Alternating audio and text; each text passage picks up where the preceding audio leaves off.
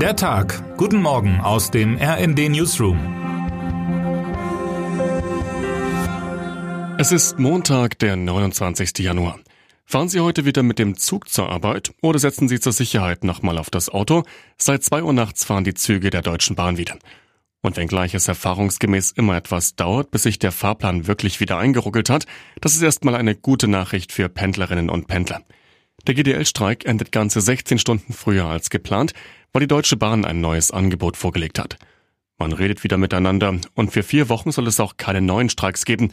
Das hätte man auch früher haben können, kommentiert Berlin-Korrespondent Jan Sternberg und wirft einen Blick darauf, was die beiden Seiten im Streik motiviert. Aber um nochmal auf die Eingangsfrage zurückzukommen, irgendwann wird es sicher nochmal eine Frage werden, wie viele Menschen wirklich durch die häufigen Streiks dauerhaft Abstand von der Bahn nehmen so wie dieser einst überzeugte S-Bahn-Fahrer aus der Region Hannover. Verspätungen, Temperaturprobleme, die Probleme der Deutschen Bahn sind bekanntermaßen mannigfaltig.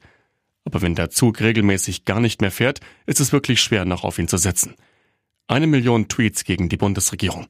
Bereits am Freitag deckte das Auswärtige Amt eine groß angelegte russische Desinformationskampagne auf X auf. 50.000 gefälschte Nutzerprofile hatten vom 20. Dezember bis zum 20. Januar mehr als eine Million deutschsprachiger Tweets abgesetzt, oft mit Verweisen auf gefälschte Medienartikel und mit dem Vorwurf, die Bundesregierung vernachlässige die eigene Bevölkerung, um die Ukraine zu unterstützen.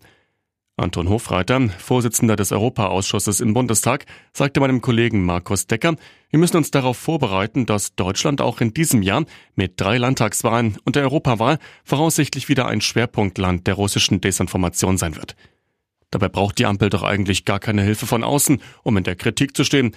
Auch mein Berliner Kollege Felix Husmann kommentiert, die Ausgangslage für russische Propagandaschleudern und Trollfabriken war in Deutschland nie besser als heute.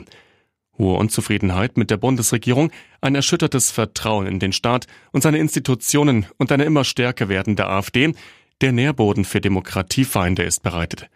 Auch ohne Russlands Einmischung. Was die Antwort darauf sein sollte, sagt Husmann auch, eine demokratische Gesellschaft, die zusammensteht und eine vernünftige und verständliche Politik, die ihr Handeln erklärt. Bei einem von beiden gibt es aktuell Anzeichen für Hoffnung, beim anderen weniger. Heute schreibt Husmann über eine ganz konkrete Falschmeldung, die im Internet viral gegangen ist und antisemitische Erzählungen befeuert. Kurz vor Weihnachten sollte demnach in Hamburg ein 21-jähriger jordanischer Student wegen pro-palästinensischer Facebook-Posts erschossen worden sein. Von jüdischen Tätern. Die Nachricht geht um die Welt und ist doch erfunden. In einer umfangreichen Recherche ist Husmann der Geschichte nachgegangen. Er berichtet, was wirklich geschah, wie die Falschnachricht zu viel Verbreitung finden konnte und vor welchem Dilemma die Polizei stand. Ein äußerst lesenswertes Lehrstück über Desinformation. Bitteres Ende eines Wintermärchens. Es hat am Ende also nicht gereicht für Deutschlands Handballer. Trotz toller Leistungen, trotz toller Quoten im TV und toller Stimmung im Stadion. Mit 31 zu 34 ging das kleine Finale gegen Schweden gestern Nachmittag verloren. Insbesondere der erfahrene Keeper der Schweden, Andreas Palikan, machte es den Deutschen schwer.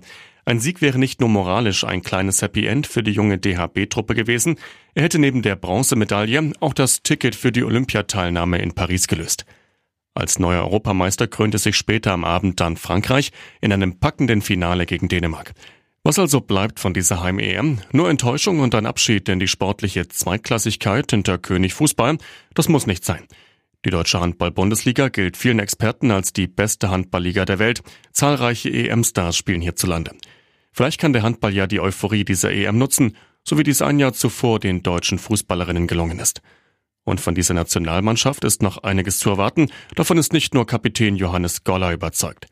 Wenn sich die Teile irgendwann zusammenfügen, sagte der 26-Jährige nach der Niederlage gestern, könne das Team eine erfolgreiche Generation für Deutschland werden. Es wäre ihm zu wünschen. Wie viel Falschgeld ist in Deutschland im Umlauf und wie groß ist der Schaden für die Gesellschaft? Darüber wird die Bundesbank heute um 10 Uhr informieren. Im ersten Halbjahr 2023 war die Zahl der sichergestellten Blüten deutlich gestiegen.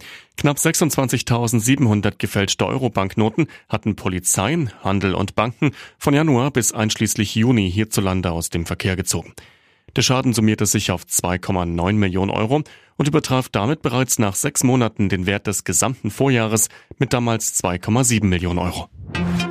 Und damit wünschen wir Ihnen einen guten Start in den Tag und in die Woche. Text Paul Berten, am Mikrofon Tom Husse. Mit rnd.de, der Webseite des Redaktionsnetzwerks Deutschland, halten wir Sie durchgehend auf dem neuesten Stand. Alle Artikel aus diesem Newsletter finden Sie immer auf rnd.de slash der Tag.